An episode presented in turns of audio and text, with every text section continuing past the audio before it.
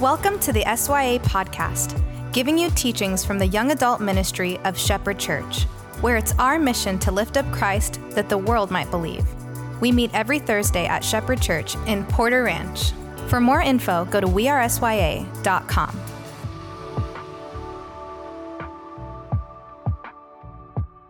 Here we go. Um, influencer part two. Um, last week we talked about, well, I think I had the opportunity to say what I try to say as much as I can possibly say, which is leadership is influence, but character is everything. You didn't say it as, as excited as I hoped you might, but that's probably good for my ego. So character, or, uh, yeah, character is everything. Last week, Mark chapter ten, verses forty-two through forty-five, it's a great passage Um, from the words of Jesus. And basically, I'm going to summarize it. It's a lot of verses, right? And he, and he says that if you want to be great, you need to serve other people through sacrificial love. So, you, you know, greatness, influence, leadership, however you want to look at it. And last week, we looked at Jesus's first temptation by the devil in Matthew chapter four. And we said at least part of that first temptation was for Jesus to be relevant. I want to show you a second temptation tonight. And it's this temptation to do something spectacular. Let me read it to you. It's from Matthew chapter four also, but it's the second temptation. It's found in verse four. It says, "Then the tempter, Satan, took Jesus up to the holy city, Jerusalem, to the highest point of the temple. And he said, 'If you're the Son of God, jump off.' And then the devil says, 'The scriptures say.'" Now, whole other sermon here. If Satan knows scripture that well to be able to quote it, maybe you and I as followers of Jesus should too.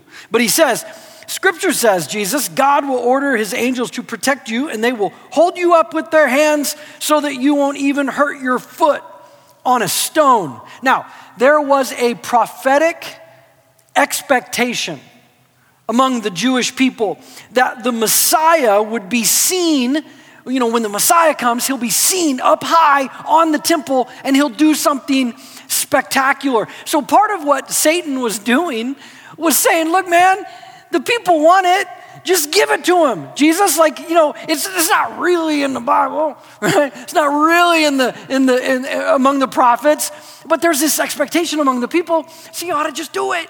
Do, be spectacular. Now, Jesus would indeed be lifted high, but you know how the story goes. It was on a bloody cross, not through some spectacular display. And the religious leaders would often, uh, I don't know, dare Jesus, uh, ask him to give them a sign, do a miracle. Let us know that you're really who you say you are. And Jesus, usually with the, uh, the Pharisees, the religious leaders, he wouldn't do it, and he would often throw them a little riddle. Right? And that's, I think that's how he did it. He'd talk like that. He'd give him a riddle. And when he would do a miracle on his own terms, not because they asked him to, he would often tell the people around, hey, don't tell anybody. Don't tell anybody that I did this miracle, right? Because the miracle was about faith, not about his fame. So Jesus' temptation from Satan here in Matthew four, it wasn't really to do a miracle. It was to be spectacular for everyone else to see. And listen, you are tempted in that way. So am I. This desire to do and say amazing things with the motive that other people will praise us for it. And this desire to be spectacular, it leaks out in several ways, and this is what I want to break down. It leaks out in how we talk, how we present, and how we hide.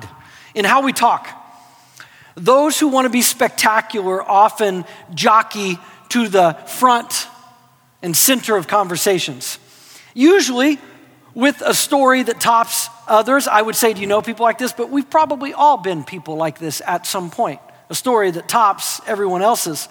Even if that means, here's one of the temptations within the temptation, even if that means I have to exaggerate so my story gets top shelf attention.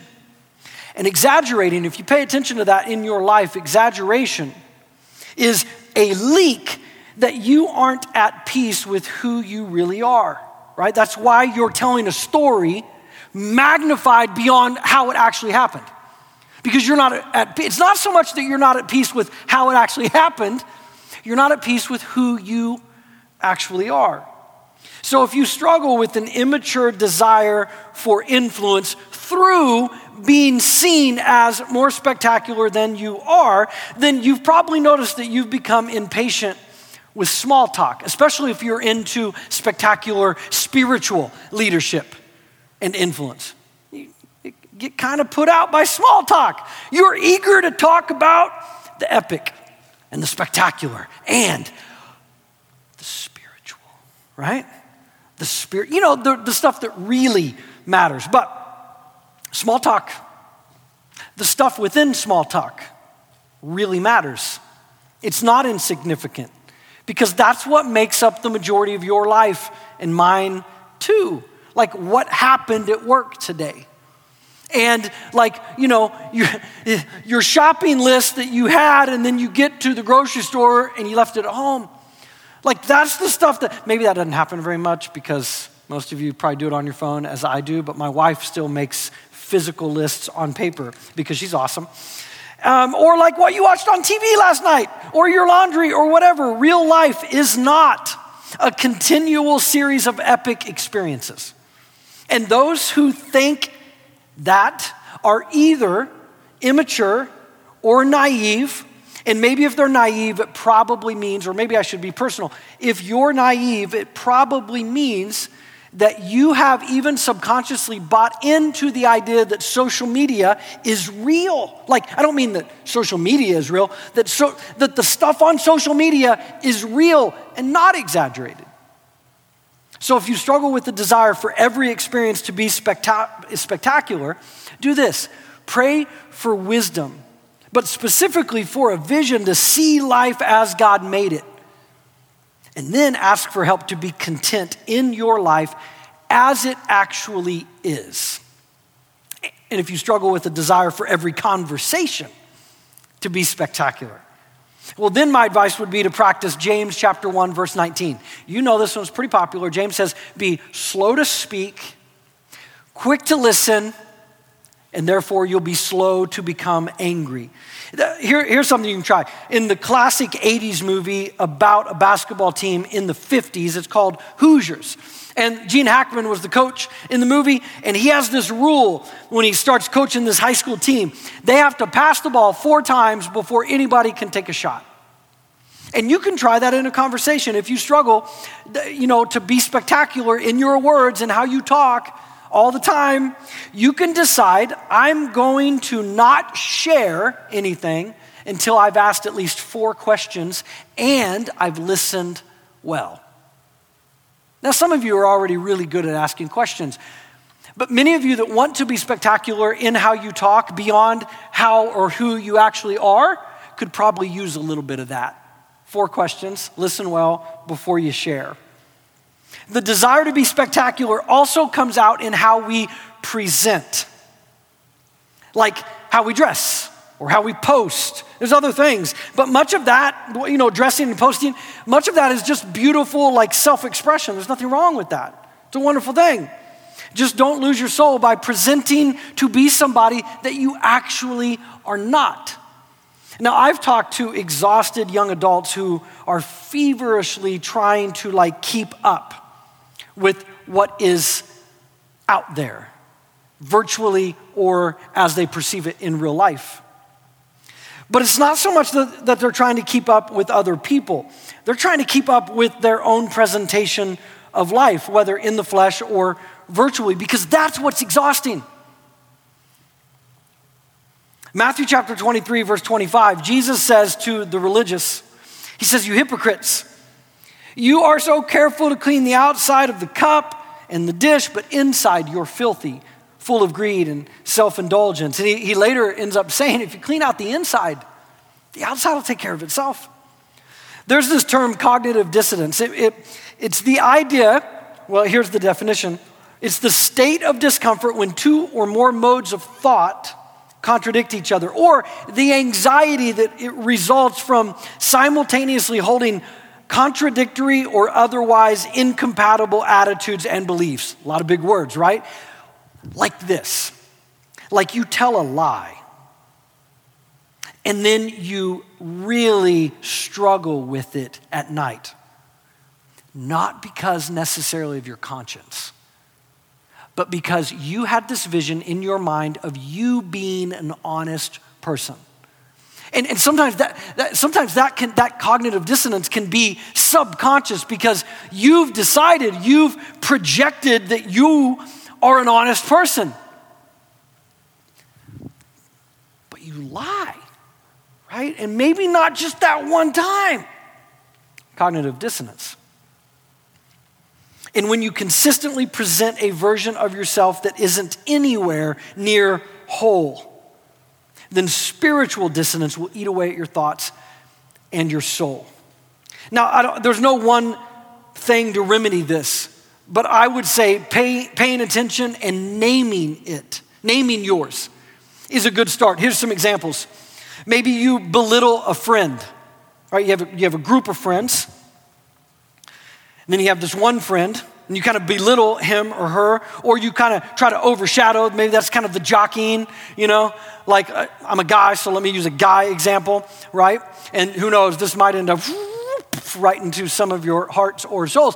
But like, you know, you got a group of guys, a group of girls, you all hang out, you know, and, you know, this one guy, he tells stories, and he kind of gets attention sometimes, and the girls seem to laugh and like it. No, my gosh, yeah. And he starts telling a story. And, you know, you don't do this physically, but like, like conversationally and emotionally, you're kind of like, hey, look at me, look at me, look at me. And you tell your story. Kind of overshadow him to get attention in a certain way. Or social media. You see a deeply complex and nuanced issue. Not that any of you have ever done this. But without any real deep thought, you post and position yourself in that post that projects a lot of confidence, hoping for praise. And there it is. Hoping to be seen as on the right side. Or in your storytelling, you exaggerate. We talked about this. Or you doctor up a story so that you get seen a certain way, whether by your real world people in the flesh or virtually. Now, remedy. You can fast from social media. You can not hang out with uh, these people or these people. But you see the problem already, right? The problem is not out there in the social media world or in here where you often jockey to get attention. The problem is in here. So, paying attention and naming it is a solid start. And finally, the desire to be spectacular comes out in how we hide. In how we hide. When we um, offer distortions of our true selves through how we talk and how we present, here's what happens, and I've, I've hinted at this already. We then feel the pressure, the exhaustion to maintain that parody of ourselves. In other words, we hide because deep down we fear that the real us is not as stunning as, as this caricature that we've kind of created and presented. Jesus said in Luke chapter six, verse twenty-six, oh my goodness, you ready? This is like a punch in the gut spiritually. Beware when everyone praises you. That's how people of old would speak of the false prophets or spectacular liars. I started thinking that maybe those prophets and people became false prophets and spectacular liars because they inflated the praise of others. And I want you to think with me here because I don't think it's so much that there's a thin line between who you really are and how you are perceived. I do think there's a thin line there, but I don't think that's the problem. I think instead it's more like a thin line between who you really are and who, there's a thin line between who you really are and how you think other people perceive you. Because isn't that true, right? Like, not just that statement, but like, there's how I think you perceive me, And and then there's how you perceive me. Like, that's just kind of reality. I'm not saying that we don't ever get any of it right. But you you you were working that out in middle school and high school, so was I. So you're you're further along now that you've at least figured out that that perception is a thin line, or how you think of the perception. The danger isn't that we are praised by other people. The danger is in how we hear the praise, how we interpret it, how we filter it, like magnifying it beyond what that person even meant when they praised us. Or even worse is our attempt to morph into that magnified interpretation of their praise, or my perception of your praise. Like, you praise me. And then I, what I hear and how I interpret it, I like morph into that's who I am. So I've been a pastor here for sixteen years, was at one other church for eight. More than once here, I've been told something like, wow, you're a really good leader. You, you've always had like really awesome people on your teams. How'd you get to be such a good leader? Let me read Jesus again. Beware when everyone praises you. I don't know if he said it like that. But part of the psychology behind his warning is to not assume that their praise is actually about your greatness or about you at all. I mean, often when people praise you, it's simply that they want something from you, even if, even if it's your attention. And we do that subconsciously, all of us. Like, I mean, this is like the easiest example because it's one of the most extreme, right? But like, you see a celebrity, and I'm not talking about the one that you follow on Instagram because you, like, you love them, right? But a celebrity, and you have a chance to be around them. I'm not saying everybody does this, but some people do, a lot of people do.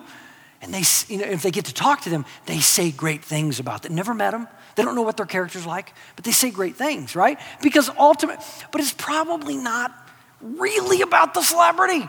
It's about the person giving the praise because they want the attention from the celebrity. And something similar works in, you know, normal folks like us, our lives.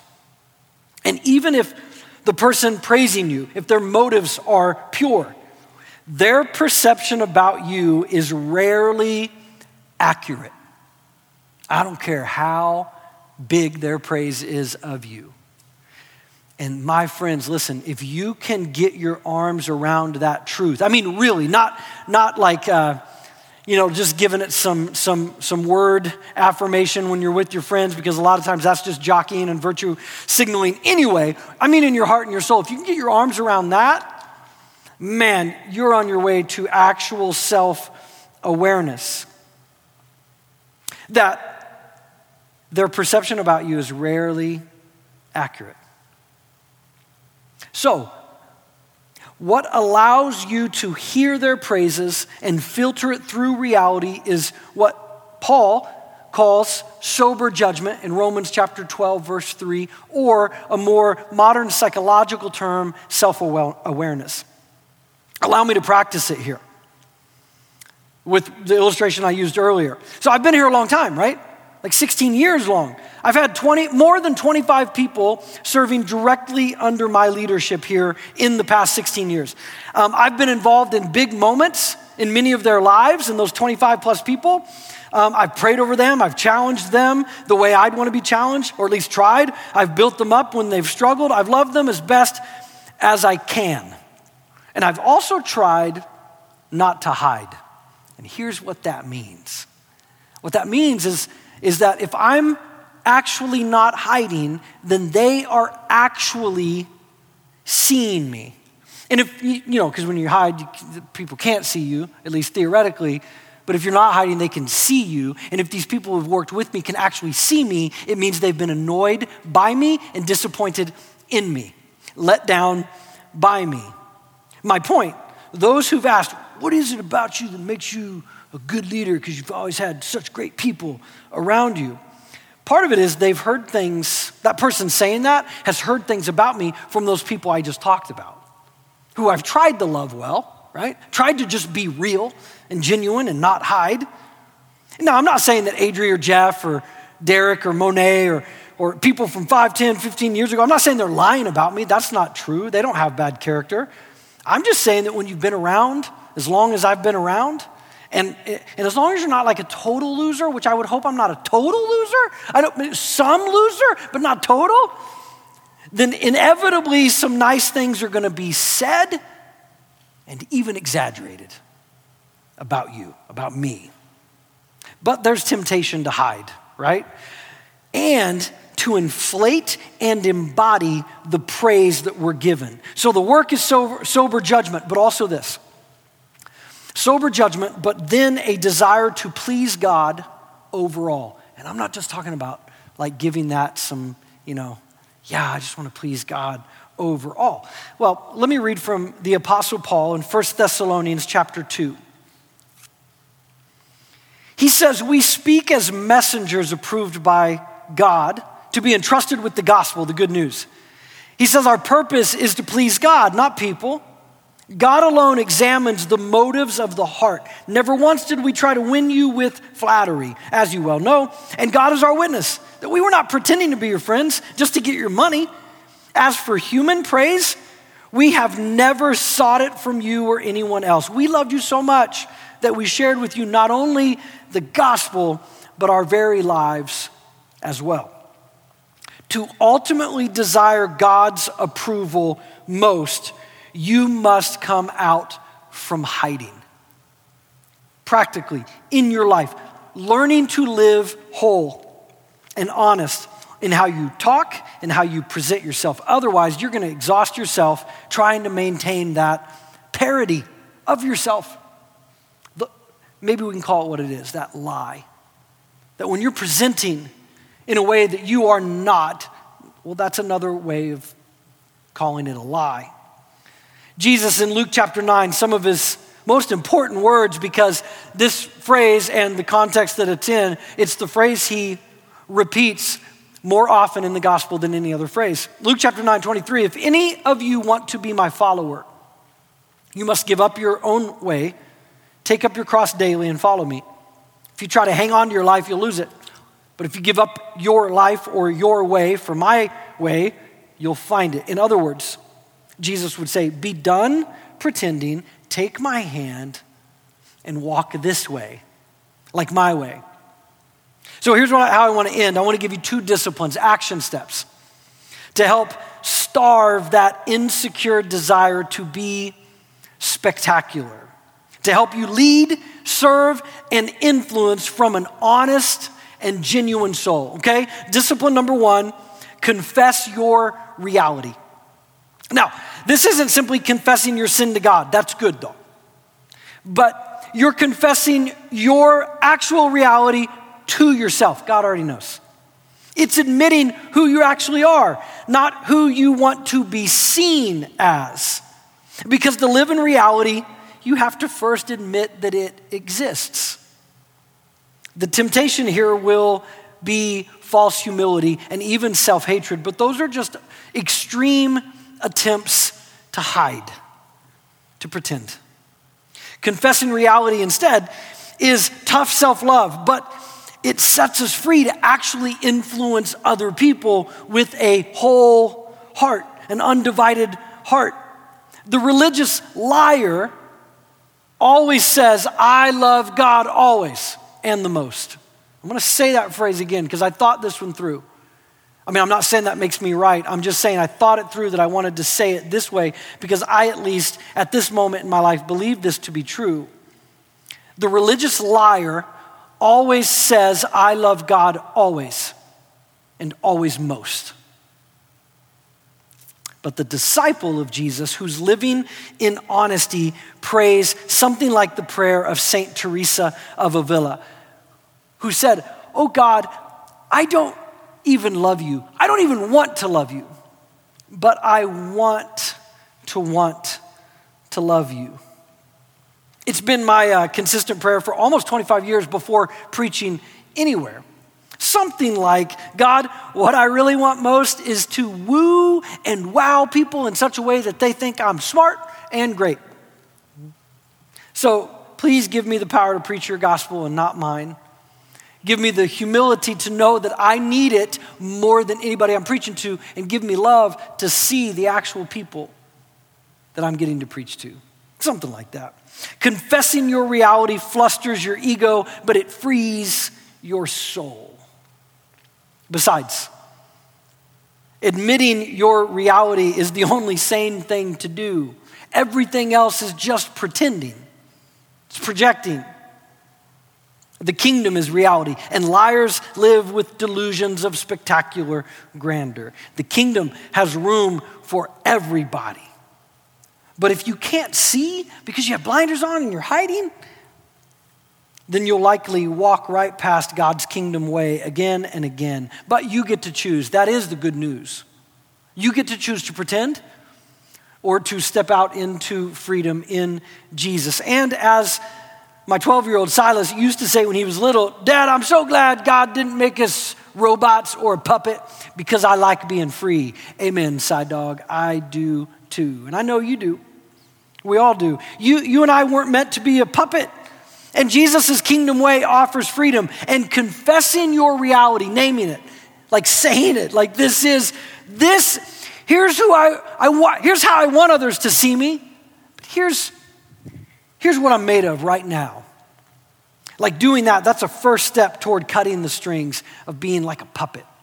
And discipline number two, to help starve an insecure desire to be spectacular, is practice gratitude from within your reality that you've already confessed as being what's real about you right now.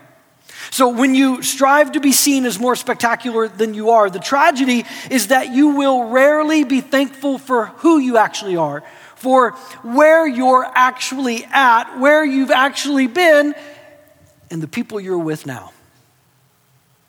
When you're presenting a, a false caricature of yourself, it'll be hard to be thankful for it all because you know deep down it's pretend. Without gratitude, grass is always greener on the other side. But you already probably know this quote wherever it comes from. The grass isn't greener on the other side. The grass is greener where you water it. And gratitude is what waters your life. Gratitude is a verb. It's something you do. It can spring up spontaneously. And this is often how gratitude happens. It, sometimes it can surprise you. But gratitude, and this is what Scripture teaches. Uh, let me work up to it. Like gratitude can also be like a muscle. You can stretch it. You can grow that muscle and learn to use it if you pay attention. Let me tell you a story. I was, I, I told you I was a youth pastor in Missouri for eight years. And uh, we would take high school students to Mexico one to two times a year. We'd drive fifteen hours from where we were in Missouri to Texas, stay the night on the border, and then drive another seven to eight hours down into Saltillo, Mexico. We served in the poorest villages of that area. We played with kids. We worshiped. We mixed concrete, did construction projects, worked really long days. And we did these trips a couple times a year for the eight years I was there. We eventually took more students on these mission trips than we did to summer camp. It became like the D N A of the entire church. And by the way, Amy and I were like twenty-two when we began doing this, like taking high school kids all those hours away. Those parents were crazy. And at the end of those ten to fifteen day trips, we'd drive up out of Mexico. We'd stay the night on the border in Del Rio, Texas, across from Acuna, Mexico, on the border. And we'd, we'd get there late morning and spend the rest of the day cliff diving. It was like one hundred, I have old videos, they're really grainy too, because this is like, you know, ninety-eight to two thousand five. And there were one hundred foot cliffs. And we, it was, again, and the parents knew about this and they let their kids go. Just amazing, right? On those last nights before heading home in the morning there in Texas, we'd, we'd sit outside the campgrounds and we'd worship. And almost like a guided meditation, I'd ask them to think through this last ten, twelve days in Mexico, to consider the difficulties and heartbreaks, the pain, the poverty, but also the beauty and the hard work and the grace that we had experienced, the friendships. And then I'd simply ask them to allow all of that to wash over all of us. And then I'd say, when you're ready, just express express it. Now, during the week, we'd, we'd do Bible studies and worship time every night. And one of the Bible study methods I do is we, you know, I'd always read through a, a one or if we did small letters, a couple books of the Bible. We'd just read through it, and you know, because I don't, I don't want to be sitting creating curriculum on a mission trip. I want to be there. So one of, the, and this is just a gr- really great Bible study method, by the way. We just read, and we'd all get together. Okay, chapter one in Colossians today, and then that night I'd say, hey, tell me something that made you go wow, or something that made you go, thanks. And then other times, things that make you go, huh? But I would say when we were out among the stars that last night before driving home, just express your gratitude for the Lord. In pitch dark, other than the stars and twenty to thirty teenagers, totally silent for several minutes until eventually I'd hear sniffing. There'd be these tears of joy and sadness all mixed in. And then I'd hear whispers, thank you, to the Lord.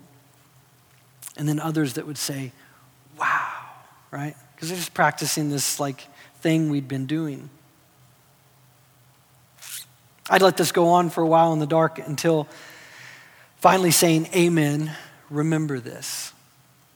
I'll see you in the morning. And we go to our cabins. And gratitude can be spontaneous, but it's also a muscle. And that's what I was trying to teach these kids, that when you struggle, when you collaborate, when you do work that matters, you know, like when you live together with people for that long and with people from all, and then we take adult trips too. And I already knew this instinctively. It's why I never wanted to work with adults, like, you know, older adults, right? Because they're worse than kids. And then I, then I had that like instinct that I assumed like confirmed the first time I led an adult mission trip. And I kept doing it because I loved it. But oh my word, they complained way more than high school kids, right? And they wanted to know everything. Like I always used to get so annoyed. High school kids asked me, what time are we going to talk about? They always wanted to know. They wanted to know, you know, they wanted to know. Adults though are used to being in control in their life. Now they got this twenty-four-year-old punk, right? Who had like real long hair, little earrings at the time. I didn't talk like that, but it was just, it felt like that. That's where I was right now in that moment of caricature. And anyway, when you struggle, when you collaborate, when you have to listen to whining, when you have to like put up with other people, when you get seen and you come out from hiding and people see you and you go through all of that together and then you're still long enough to examine it and hold on to it. Well, here's what happens, and this is the practice. Gratitude rises up. First Thessalonians chapter five, verses sixteen through eighteen. This is how the Bible teaches this. Actually, it commands gratitude. It says, rejoice always, pray continually, and give thanks in all circumstances. For this is God's will for you in Christ Jesus. What is God's will for my life? That's like a religious cowbell, like clanking over and over and over. Clank, clank. I should have got a cowbell. That'd have been a good one, right? Clank, every religious service, clank, right? Every, and I know, I'm listen, I've done it too. Clank, what is, what's God's will for my life? Now, I think what we usually mean by that is, God, tell me what to do, tell me how to choose. But God made image-bearing partners, not puppets. And so God's more interested in your decision-making process as it builds your character than he is the decision itself. First Thessalonians chapter five, verse twenty-one. We read sixteen, seventeen, and eighteen. Here's twenty-one. Examine everything and then hold on to what is good. Gratitude chooses to find the good and the grace in the midst of it all without being naive or without over-spiritualizing everything. Meister Eckhart wrote that if the only prayer you ever said was thank you, it would be enough. Now, it is easy to think or say that, like, people that are super grateful, and uh, praise team, you guys can come on up. I'm landing it. That was me landing it. It's easy to think that like people who are super grateful, super full of joy, the temptation, if you're not practicing gratitude and joy, the temptation is to say, they're just super blessed and therefore became really joyful and grateful because of how much, but but come on. You know better than that because you see it all the time. All of us either, some of you have this story, but others of you know these people who have lived through horrendous lives, have had injustice and things that are just completely unfair happen to them time and again, and they are the most joyful, gratitude-filled people that you know. Now, I also know that we know people, I do, that have had those terrible things happen, And they are spiteful, vindictive, angry. But the truth is, it's not people that have just been like randomly blessed by God that are the most joyful. I mean, if, to think of it like that, it's kind of like saying the people who are spoiled by God, right? They got to be born a certain way and therefore spoiled. Pay attention. Spoiled people don't tend to be overly joyful and grateful. So, the truth seems to be that if they, if they confess their reality, their perspective, they have perspective, and then they practice gratitude, that's probably why they're so joy-filled and grateful. One more quote and then a blessing, and then we'll respond to all of this, and, and probably so much more, because the Spirit always has way more than I could ever conjure up. Thomas Merton, the great, the great writer, said, "To be grateful is to recognize the love of God in everything he has given us." And he has given us everything. Every breath we draw is a gift of his love. Every moment of existence is a grace, for it brings with it immense graces from him. Gratitude, therefore, takes nothing for granted, is never unresponsive, is constantly awakening to new wonder and to praise of the goodness of God.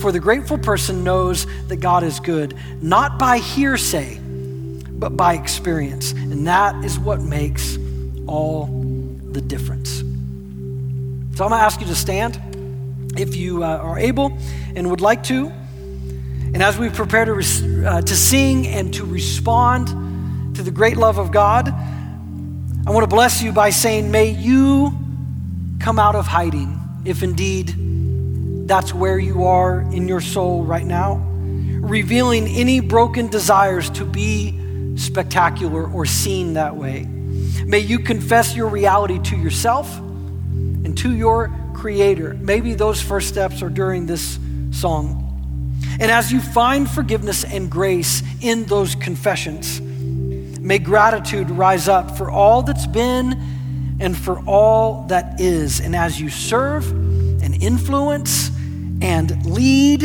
and love in the name of Jesus, may you know that God is for you and that God loves you as you actually are, not as you're pretending to be. And in that, may you find grace and peace to move further and further out of hiding into the wonderful way of Jesus. Lord, would you bless us? Spirit of God, would you, would you help us to practice in these moments gratitude? May we allow it to wash over us, all of it. May we examine our lives and all that has come before and all that is in front of us and all that is within us. And much of it, certainly for me, and I'm sure for my friends here, there is plenty that is not fully honest. And so, Lord, as we as we sing and as we pray and as we confess and move toward you through your Spirit, I pray for your grace even now. And I pray this in the name of Jesus. Amen. Thanks for listening to the S Y A podcast. Be sure to connect with us on Instagram at We Are S Y A.